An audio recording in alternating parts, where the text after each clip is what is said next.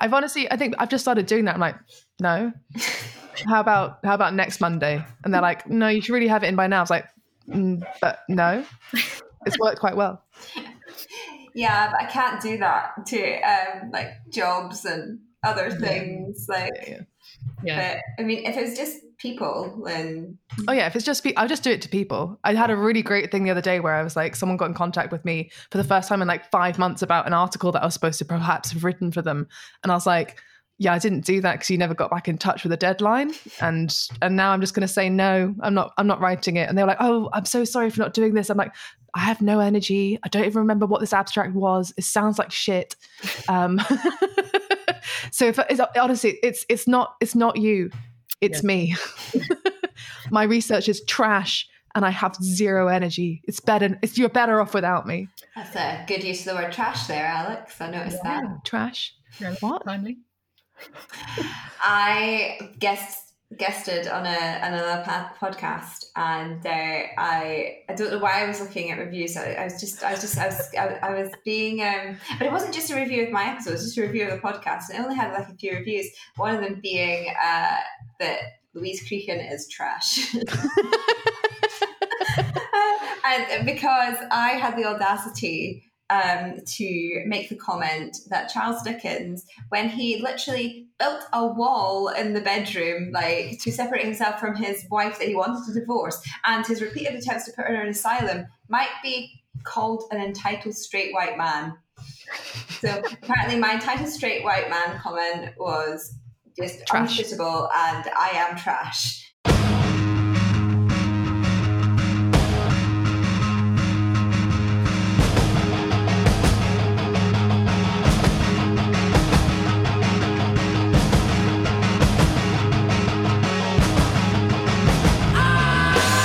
Praxis. Hello and welcome to Law My Praxis. This week we're speaking with modernist bookworm Dr. Rachel Murray. Rachel is currently a Leverhulme Early Career Fellow based in the School of English at the University of Sheffield and is interested in all things creepy and crawly that isn't a Tory MP. Perhaps the only good thing to come out of 2020 was her first book, The Modernist Exoskeleton Insects War Literary Form, which was published by EUP. Having grown bored of maggots and moths, Rachel is now moving on to a new venture which looks at the marine aesthetics of attachment through things that cling. Mollusks. Mollusks. That's why you made me do it because I can't say it. I, I lost. Mollusk. Yeah, urchins and Mollusk. Alexandra Campbell. Welcome. Yay! Welcome to Rachel. Do like I, I knew it was suspicious when you were like, "Do you want to do the intro?" do you want to do the intro? I like mollusks. Mo- Mollusks. Sounds almost like a swear word. Yeah, it sounds a little bit like a mixture of that. What is it? Moloch, that kind of um, the god of greed. Yes. Ooh, yes. I mean, Yeah, that was, Moloch and that was pretentious because I was going with like rhymes with bollocks. Um, like, Uh, no, actually, it relates to that kind of like you know the, the god of greed. Yeah, very impressive.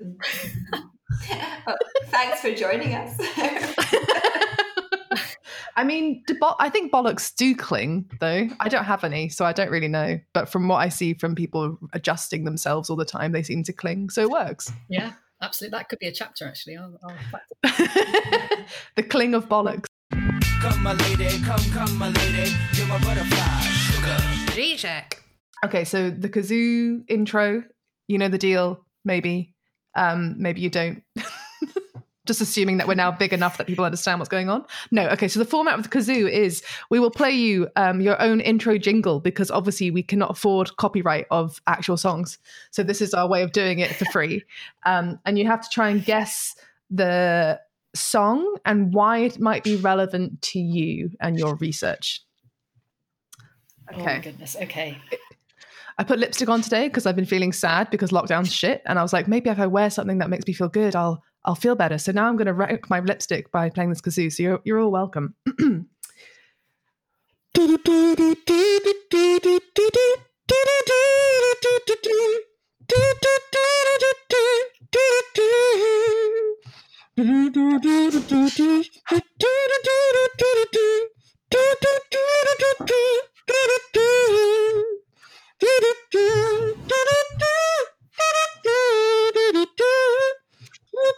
feel free to interrupt. Don't interrupt. Don't interrupt. Okay, there we go. I couldn't possibly interrupt. that was sensational. Wasn't it? Yeah. Do you have any breath left after giving it, giving it your all? It, no, I don't. So I am thinking maybe that you were just playing Let It I Be. I was. Yes, yes. And I'm wondering if it's a pun on bee, as in a buzzing bee through the buzzing kazoo. Indeed. And also, who is it written by? Oh gosh, this is embarrassing. The, Beatles. Oh my oh god! Yes. I mean, that, that, that was the one that, I mean, I. I mean, I did. for. I, I, I, it was a about twofer this time around. I was like, I'll go for Let It Be because it says B, and then it's by the Beatles. Perfect, ideal. Yes, of course. I mean, I didn't even think of the bee. So, um, tell our dear listeners why is Let It Be and the Beatles um, in any way relevant to you as a person? Well, now that I have remembered that it was by the Beatles, um, My favorite band. Uh, no, I don't. I can confidently say that it's an insect reference Yes. to my insecty research. Mhm, mhm. Is, is there anything else to it? I'm thinking, like, am I? I mean, I don't know. Is there an element that I missed out? If anything, it was more just sort of like a, a mantra to myself because it's January and it's all a song about like hope and perseverance, I guess. But that's that was very personal. That wasn't for you. That's fine. Um, um, you know, when the night's cloudy, there's a light. I've, there's a, sli- still a light that shines on me. Shine until tomorrow. Let it be. Like you're gonna be okay. Everything's all right. Everyone, let it Mhm. be. Let it be. Yeah, No. Buzz. yeah, Buzz. Also, bees are good for the world.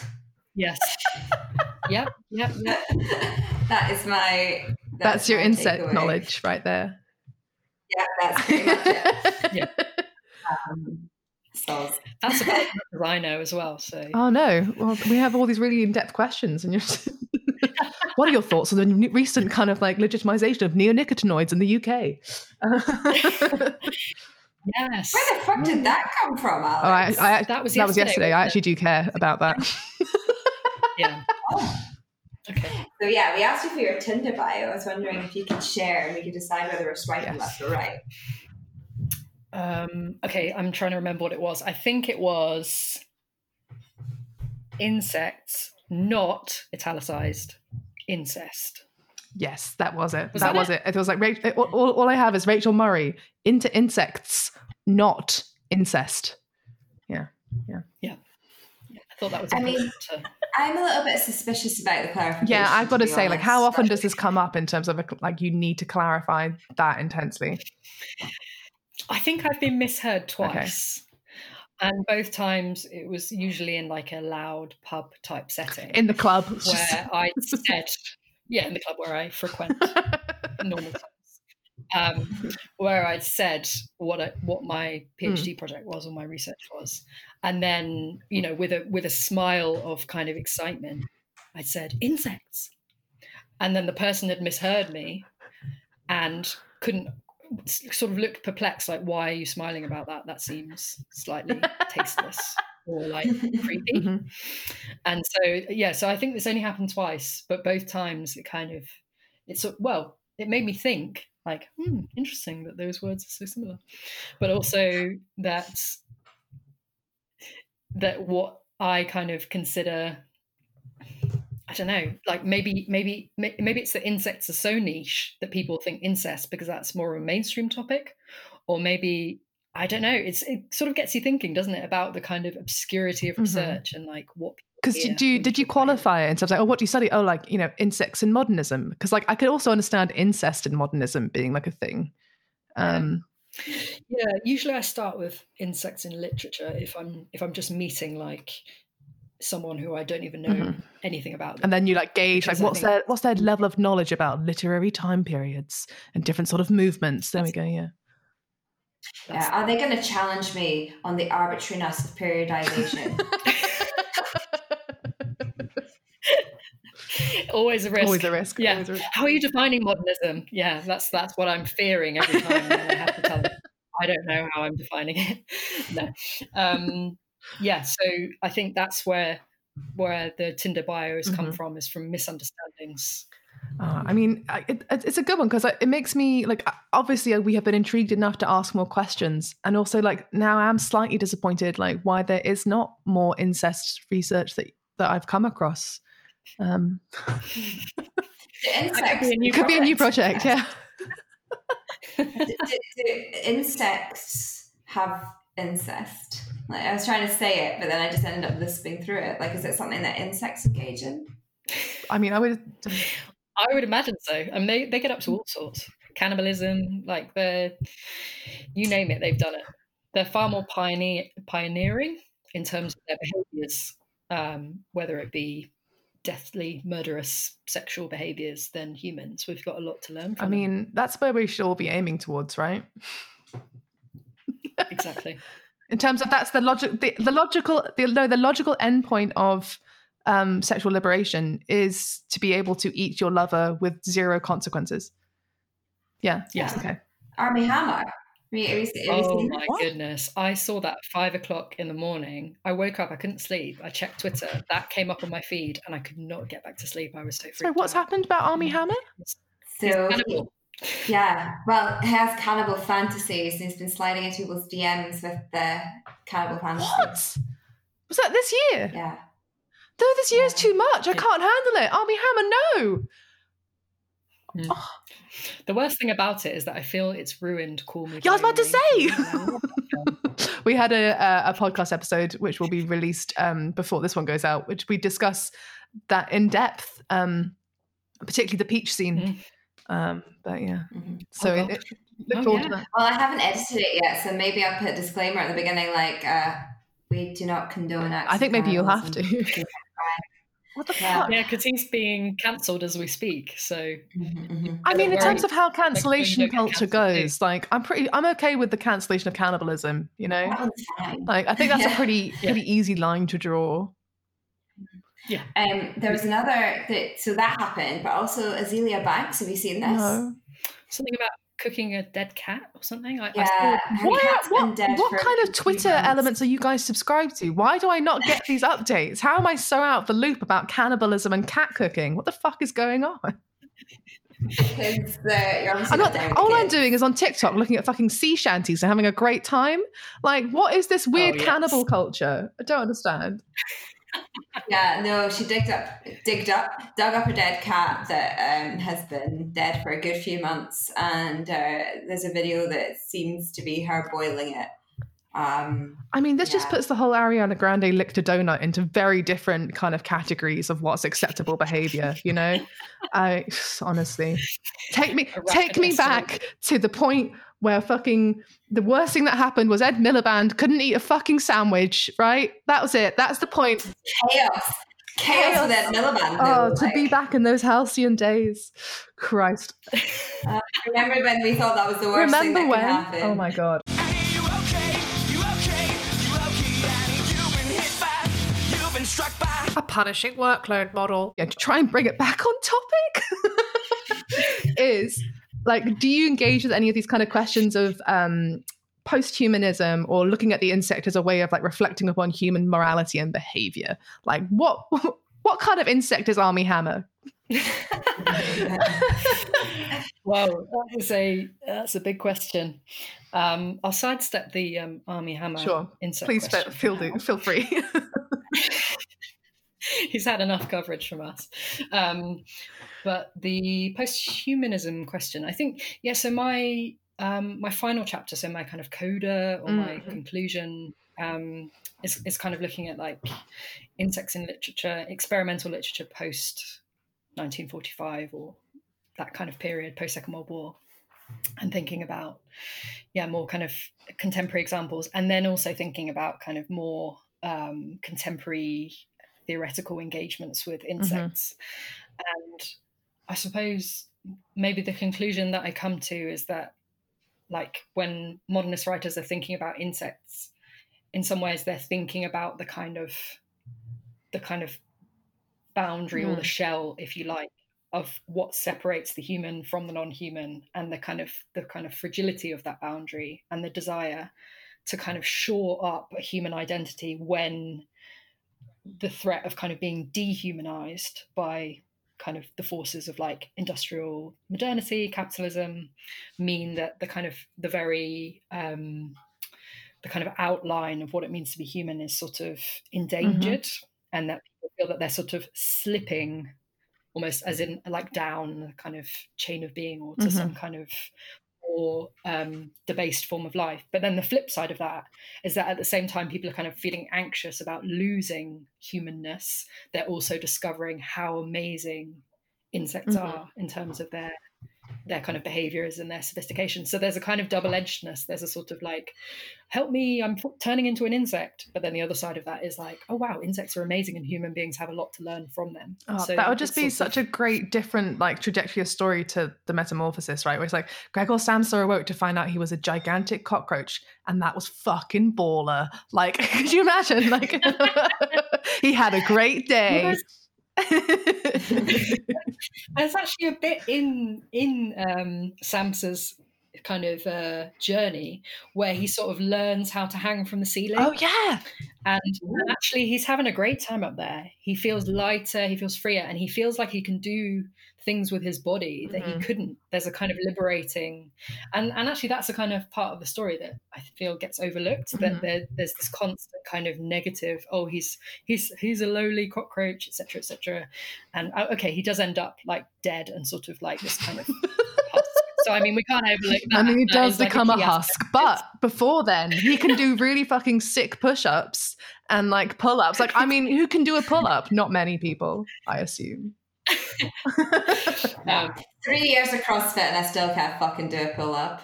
I reckon Oh. Gregor Samsa would have been fucking great at CrossFit. Yeah. Yeah. Yeah, yeah, they should have just installed like one of those pull-up bars in the door. Yeah, and just, left fucking left to him it. to it. Just fucking bulk up.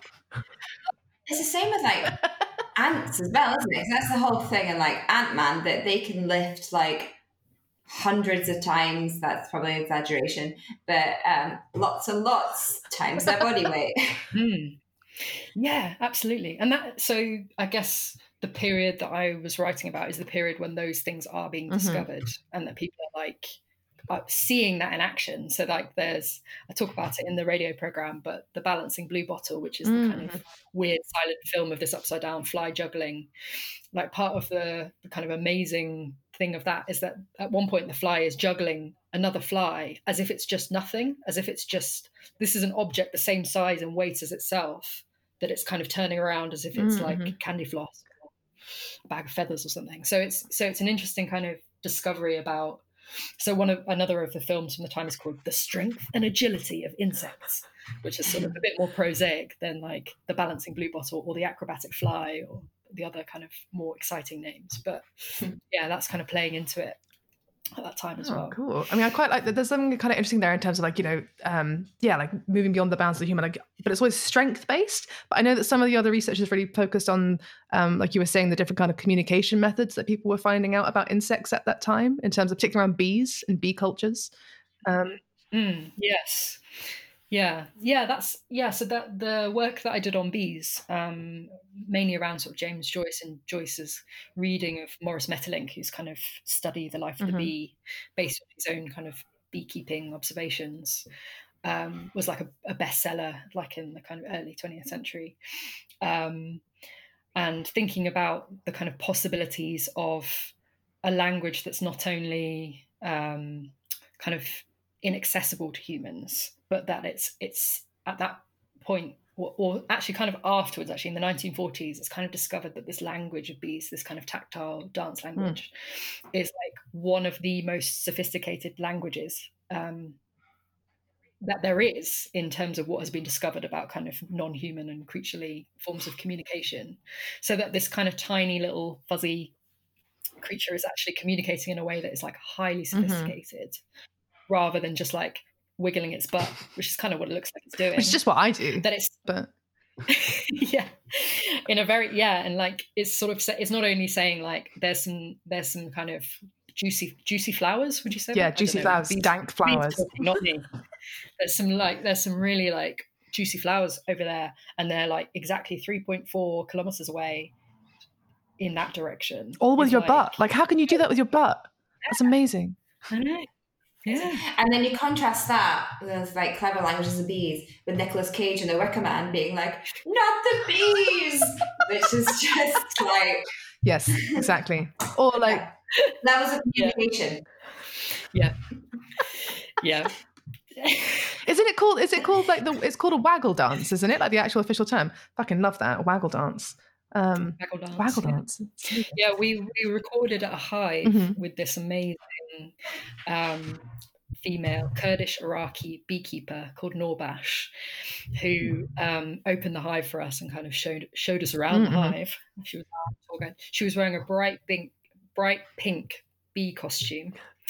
Suit, not a I was going to say like It's a- what? what? Okay, okay, okay. Why? She was wearing a, a bright pink bee suit, Cool. and we needed to borrow one of her suits. And she was like, "I only have pink ones." So what, one of us was wearing the pink bee suit as well. Excellent. Um, and uh, yeah, so she talked us. She sort of talked us through it and showed us it in action.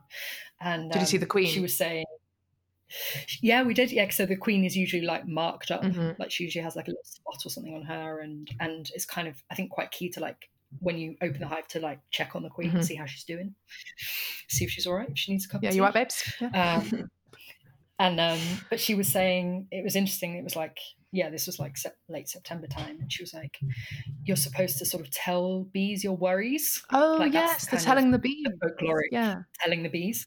But she was like, "I haven't." She was like whispering by the hive, "I haven't told them about coronavirus." So we could just not talk about it in front of them. That's so that's so good. That's really lovely. She was kind of protecting Mhm. this. She was protecting them from worry, which I thought was an interesting idea. That she was kind of Yeah. keeping the keeping a space Oh. that was like not affected by Mhm. all of the misery of it. Um, I think I think they people um, historically it was more common to have like a hive Mhm. at the end of your garden, um, and then sort of going and telling the bees. I can't remember the exact kind of way that it worked, but it was a sort of way of like bringing good luck Yeah. or bringing some kind of good fortune in times of hardship or Yeah. Something to do with the honey as well, I feel. I can't quite remember. But it's nice that their Mm. honey and their their their ways are un, untainted by coronavirus. Did she tell them about Trump getting impeached though? Because that would be great. That'd be I'd be fucking I'd be she was straight out there to the bees.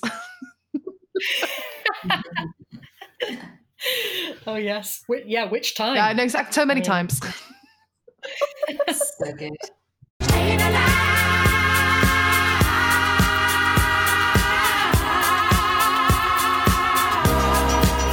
Mental fitness webinars and well-being workshops are available throughout the semester. You might also enjoy petting a llama. In your professional hmm. opinion, This is a good one. Mm-hmm. is the classic film A Bug's Life really just an animated depiction of Marxist revolution? And why are ants socialist? And why, in that case, does the cat- caterpillar have a German accent? Thoughts? Okay. it's like three parts to that question. Okay, That's This is like The third the most important Mhm. question. This is the first one we wrote.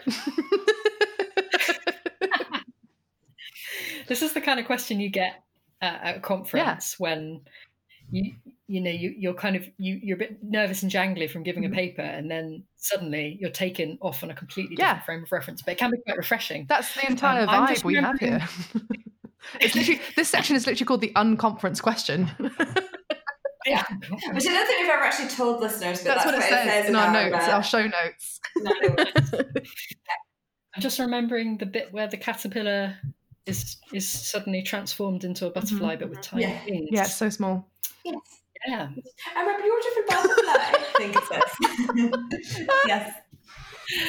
And it's I, I mix the two up because there's Bugs Life and there's ants, but Yeah. there's like some really evil grasshoppers. Is that yes. the Bugs Life? Yeah, Bugs Who Life are is evil of- grasshoppers. I can't remember. Ants is about just that the anthill, right? I think ants is ants. Fucking- Full stop. Yeah. uh, but but it's with a Z. That's why it's cool.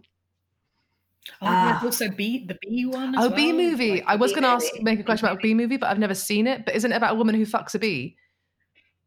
I don't- or like falls in love with a bee or something. I don't know about bee movie. That's why I didn't write a question. I think it's just bees, you know?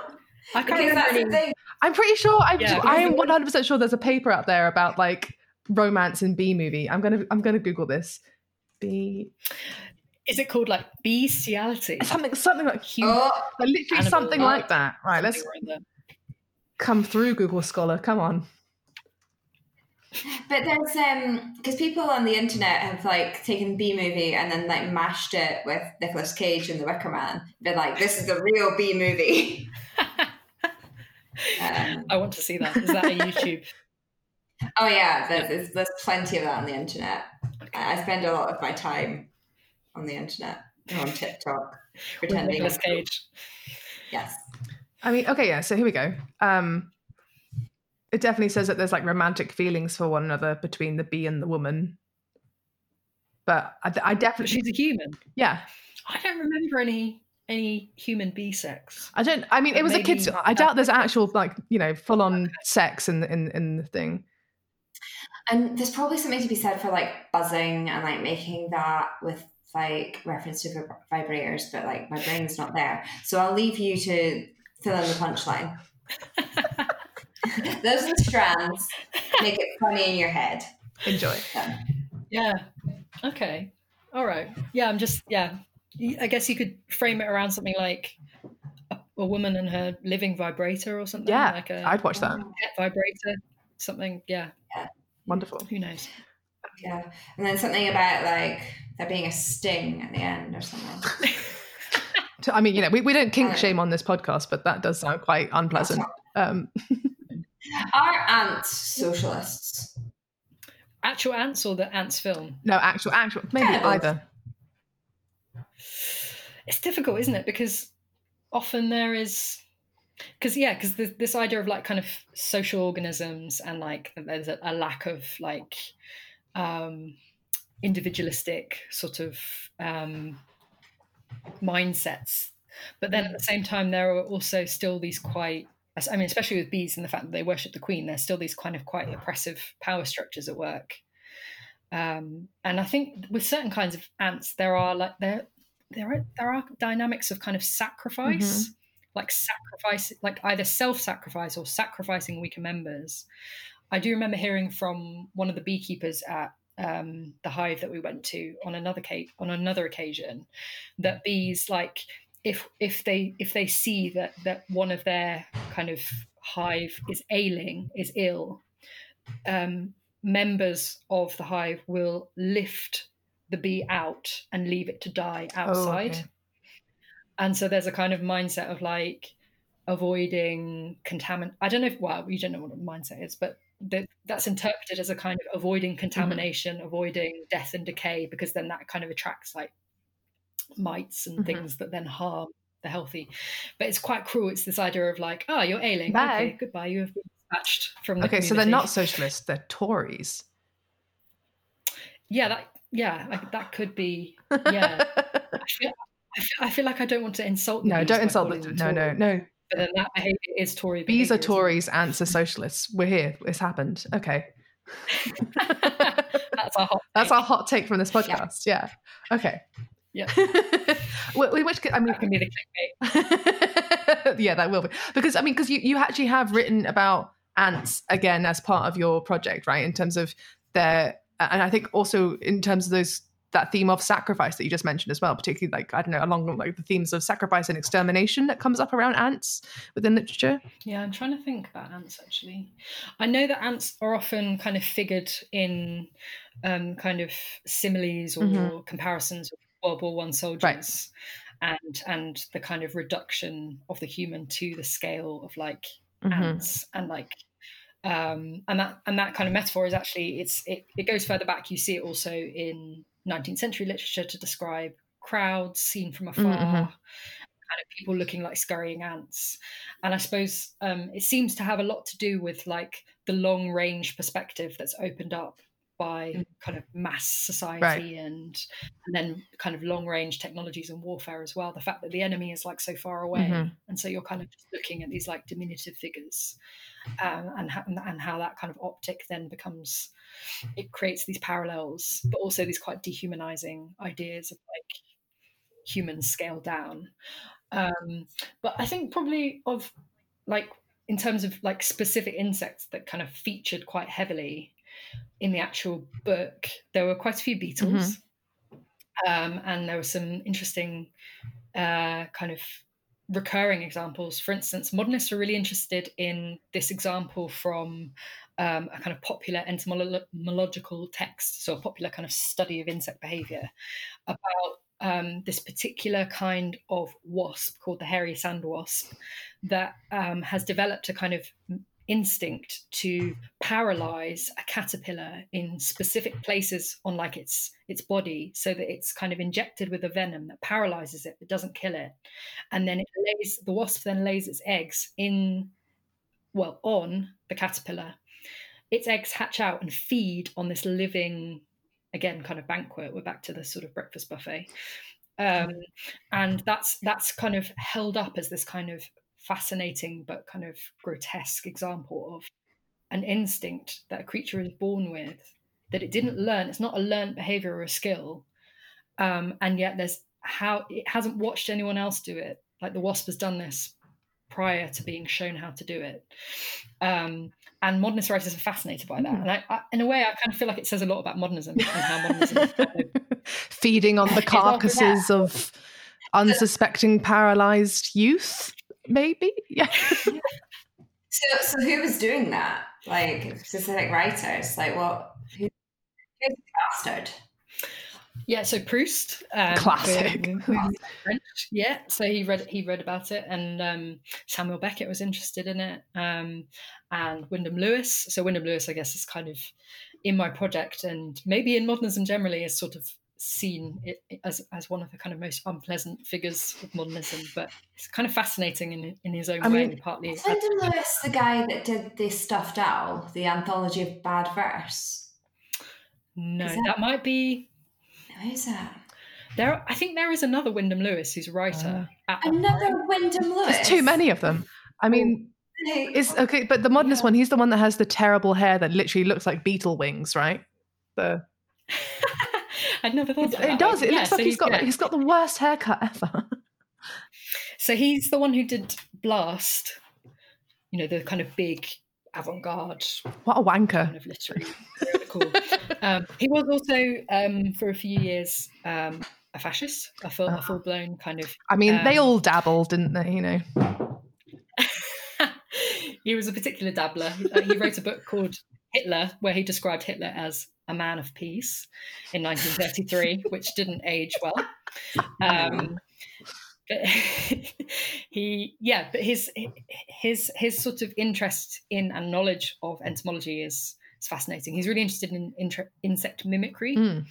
So in in that kind of phenomenon, either of kind of blending into your surroundings, or in a few cases where insects will mimic predators so they will they will they have developed a way of making themselves look like the things that want to eat them oh like the particular types of moth that have the that look like an owl's face or an owl's eye yeah yes. yeah yes yeah and there's a um a kind of i think it's a caterpillar that has um developed a kind of like swelling. That sounds strange. But it can kind of swell up so it looks like a little snake. Mm-hmm. Like it's got a kind of, um, but it's actually, yeah, it's, it, it just looks like this kind of really predatory, venomous creature, but it's just like a helpless caterpillar. So clever. I mean, we've all got to get by um, somehow. That's what I do at conferences. I swell up and just pretend I'm really venomous and just, you know, just to get through the day. I love that swelling as a defense mechanism. like I, swelling as an academic praxis. I was th- I was thinking more about like uh, uh, at the level of my ego, but I now realize it sounds more like it's a physical swelling, and that didn't really quite come across how I wanted it to. Uh, there are many people at conferences who are who are swollen. They are. They are. I, I wouldn't say that you. Oh, thank you. That's very nice to hear. I should try harder. yes.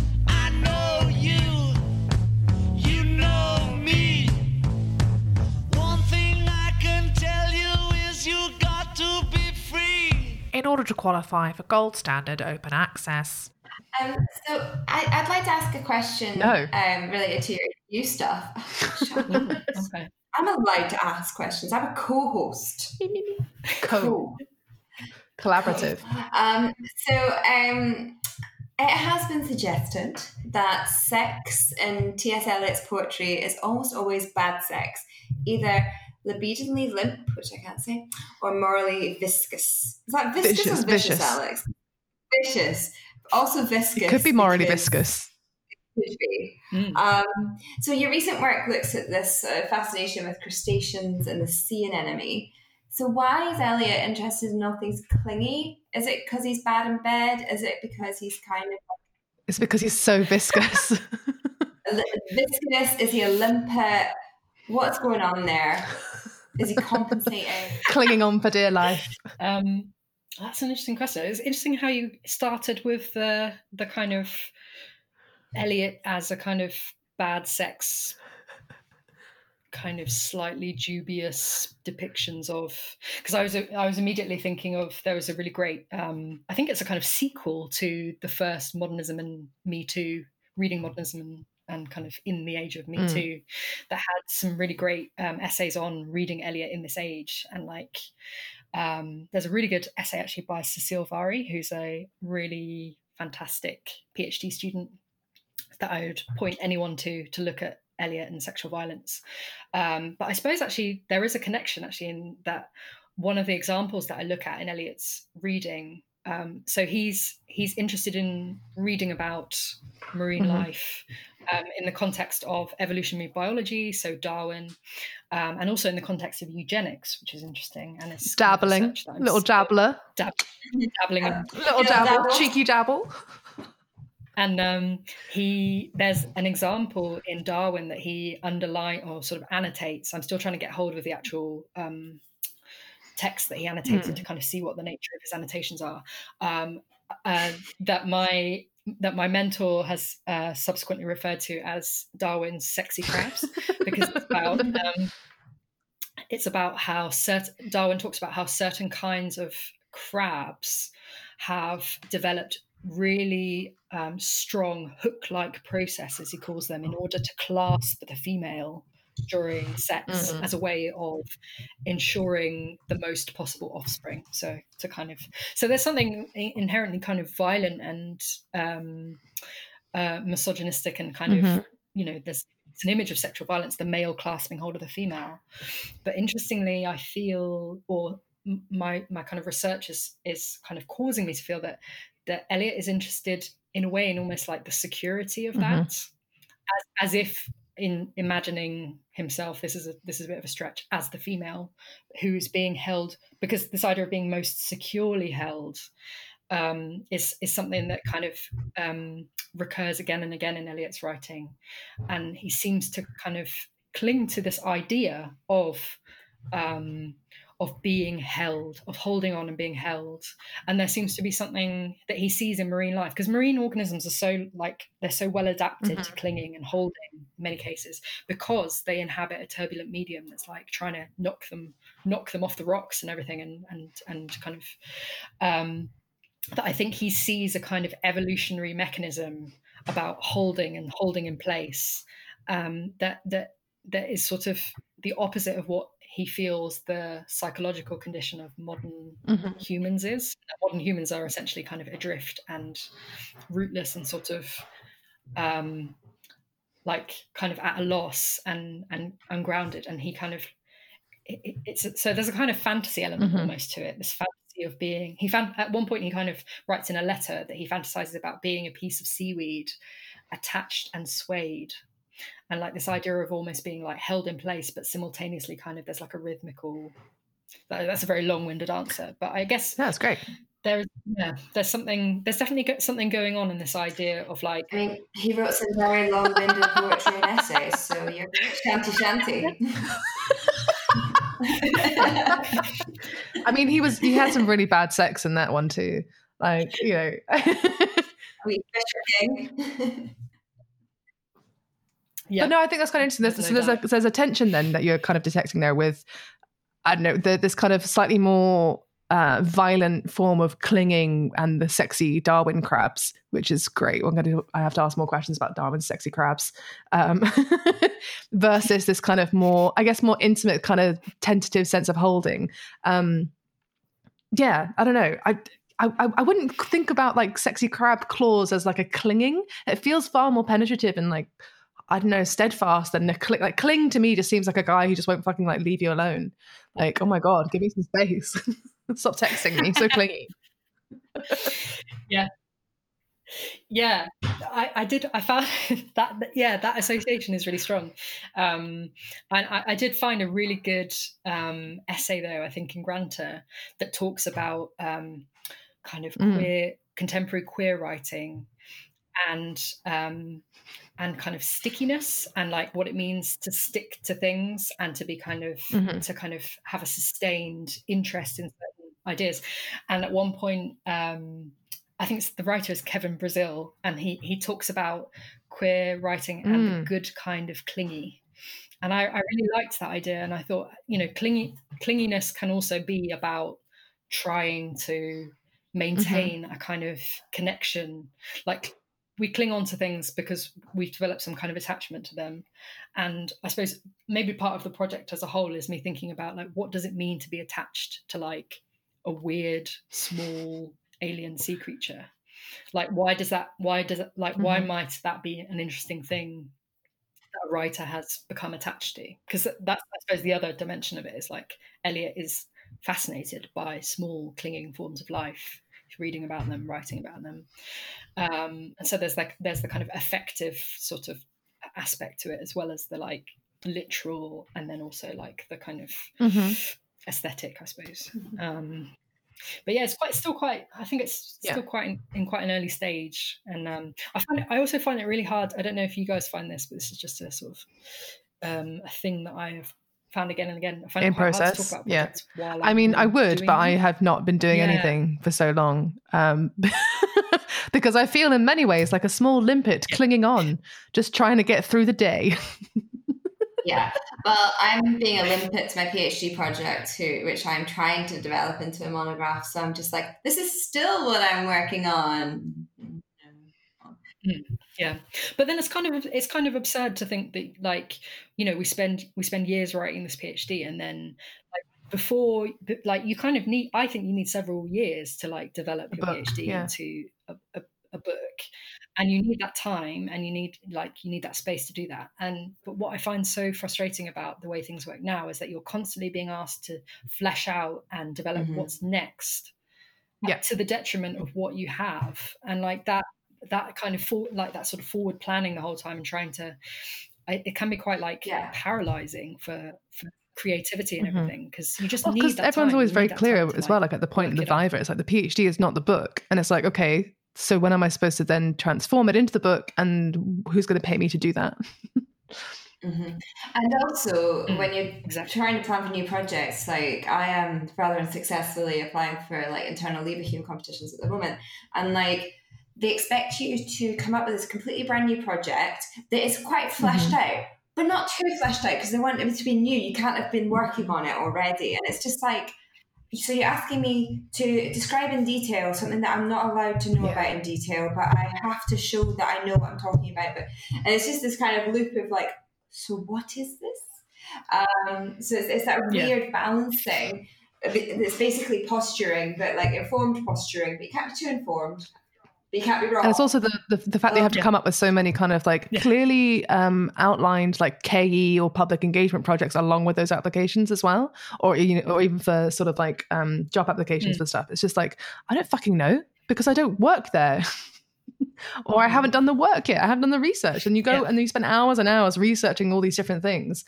uh, You, you probably won't ever have to come into contact with. Uh, I, anyway, anyway. yeah, it's fine. Um, I have a, a very important Oh, it's very question. important. I mean, I'm, I'm, I'm hoping that I'm hoping that you saw this because otherwise I'll bomb. But explain otherwise. Um, because we've been talking about marine life. Do you think that fish Hmm. and kind of other kind of clingy things like sea anemones and stuff are much happier now that they're British? yeah, I did see this. I did see this, and I- I'm trying to remember what the first half of the what what what had they lost? Was it that oh their numbers are fewer but they're happier because they're British? What Well, no, it's something to do with the they were all rotting because of the different port problems that they're having in terms of shellfish transportation, and people are literally losing like tens of thousands of pounds. But it's okay because it's British rotting Yeah, fish we took back our fish. And made them rot. Yeah. So, uh, just for context, this is uh, so we're recording um, prior to this being released, but uh, today Jacob Rees-Mogg claimed that the fish are happier because they're now British. Thanks, EU. Cheers. So, uh, do you agree?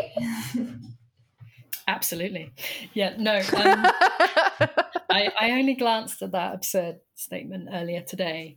I mean, it was all bound up with the whole sort of like, is Armie Hammer a cannibal? It was just too much going on, really. it's a lot. There is with. this relentless news cycle. There's no time to The long 2020.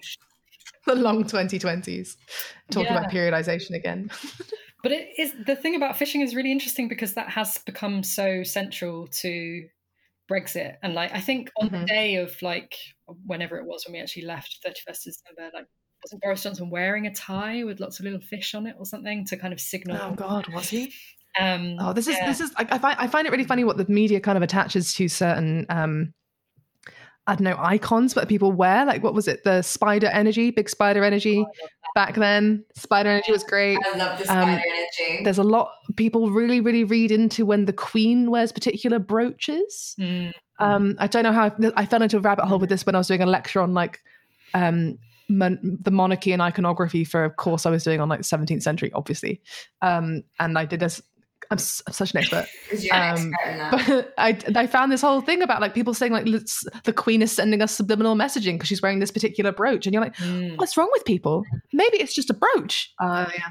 It's like the Free Britney movement, where it's like, when she's wearing yellow, there's a reason. Like, that Oh, that does seem to be legit, doesn't it? Um, in terms of that she was signaling through her clothing and her Instagram Yeah. posts that she needed help or something, which was like another insane story of 2020, I guess.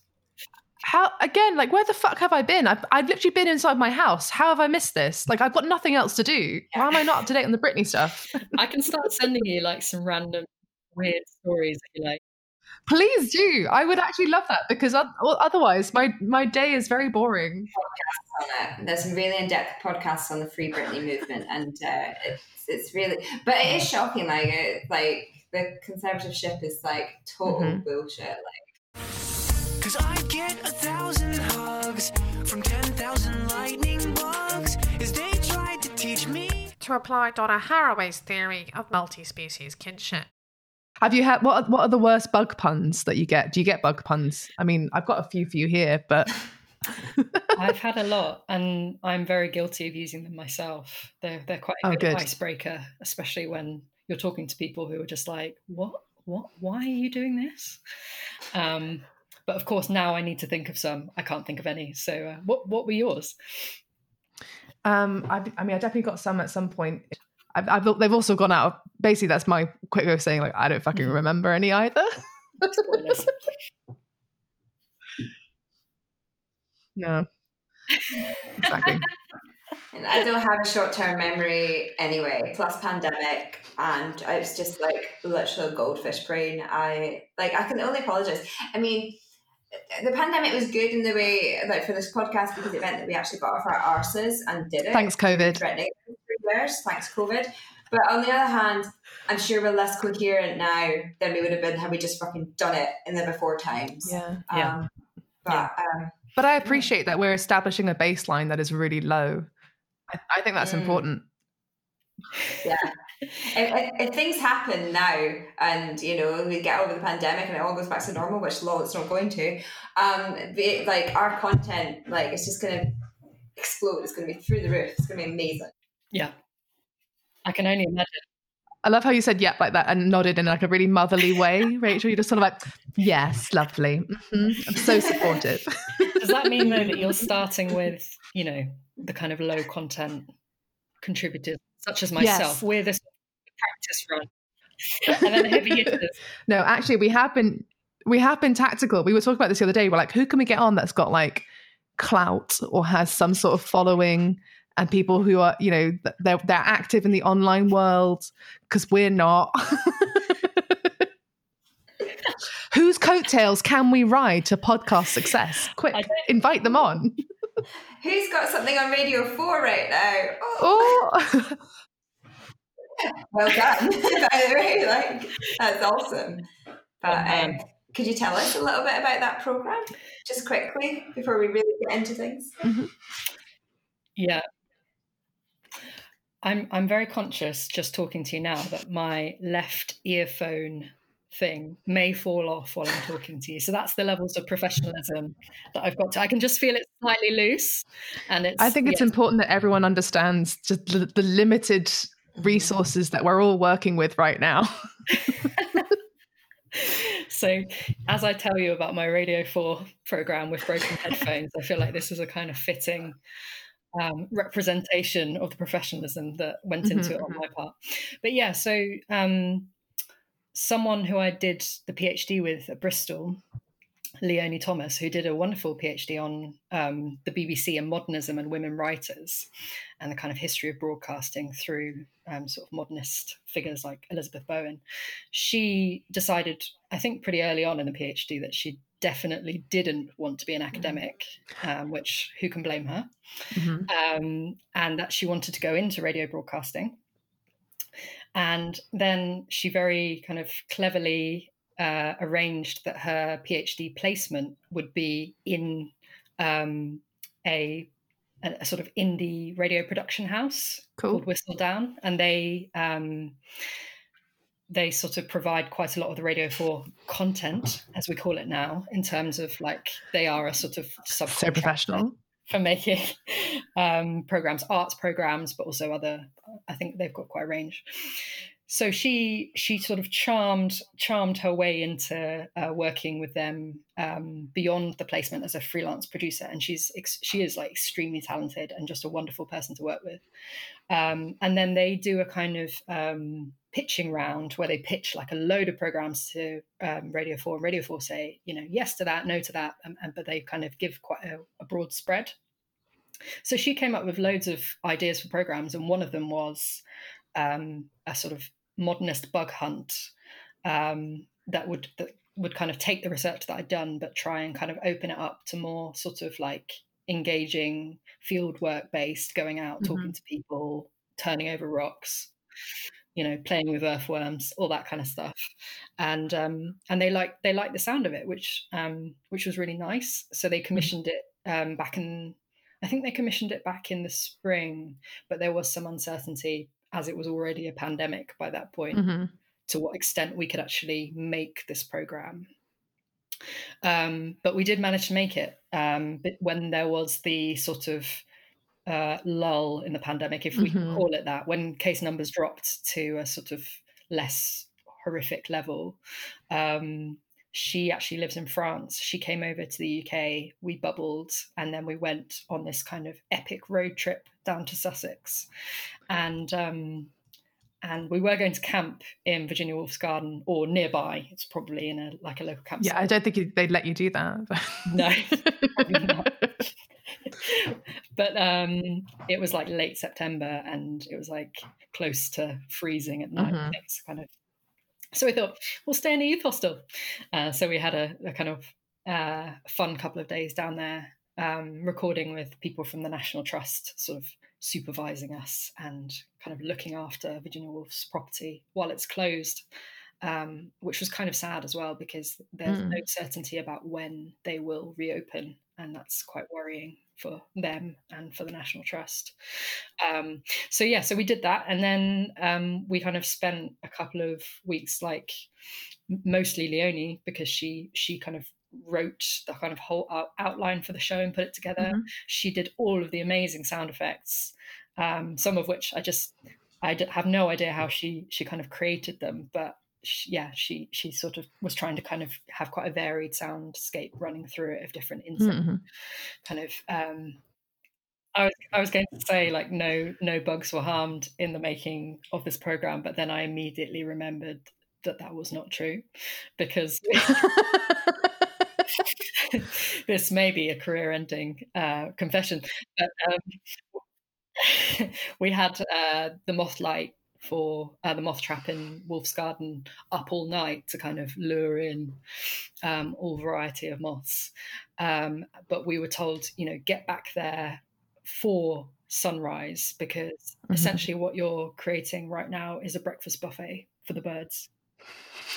And if you leave that unsupervised, you will just come back to lots of bits Mothageddon. yeah.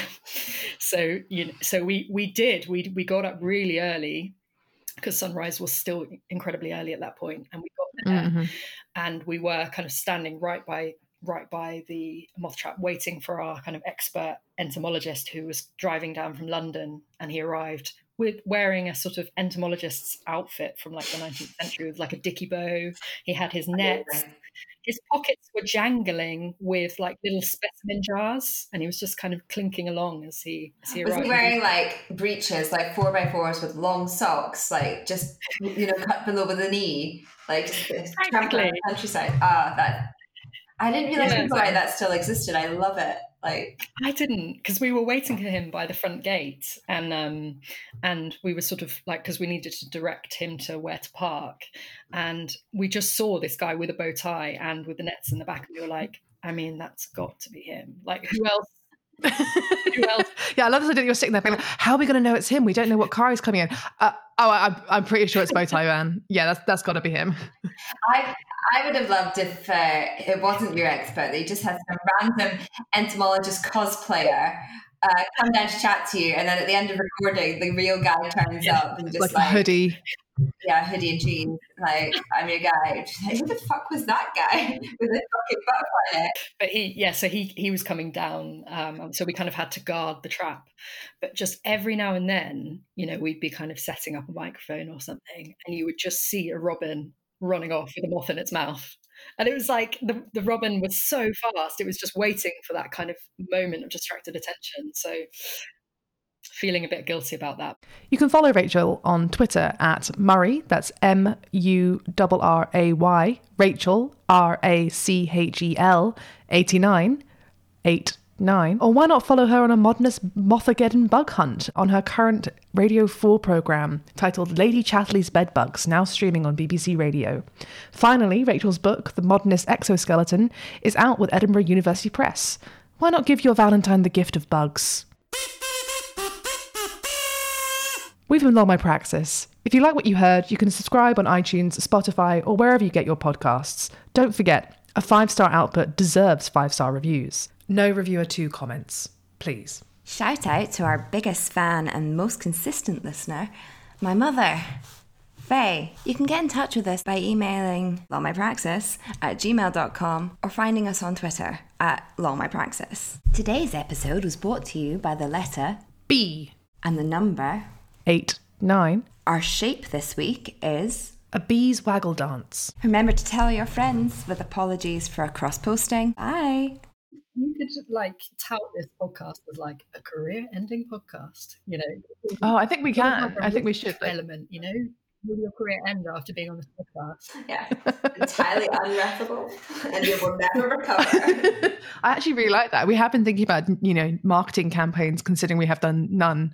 Um, so I think, I think that's the that's the one I'm gonna Long my practice, the career-ending podcast. Dare you try?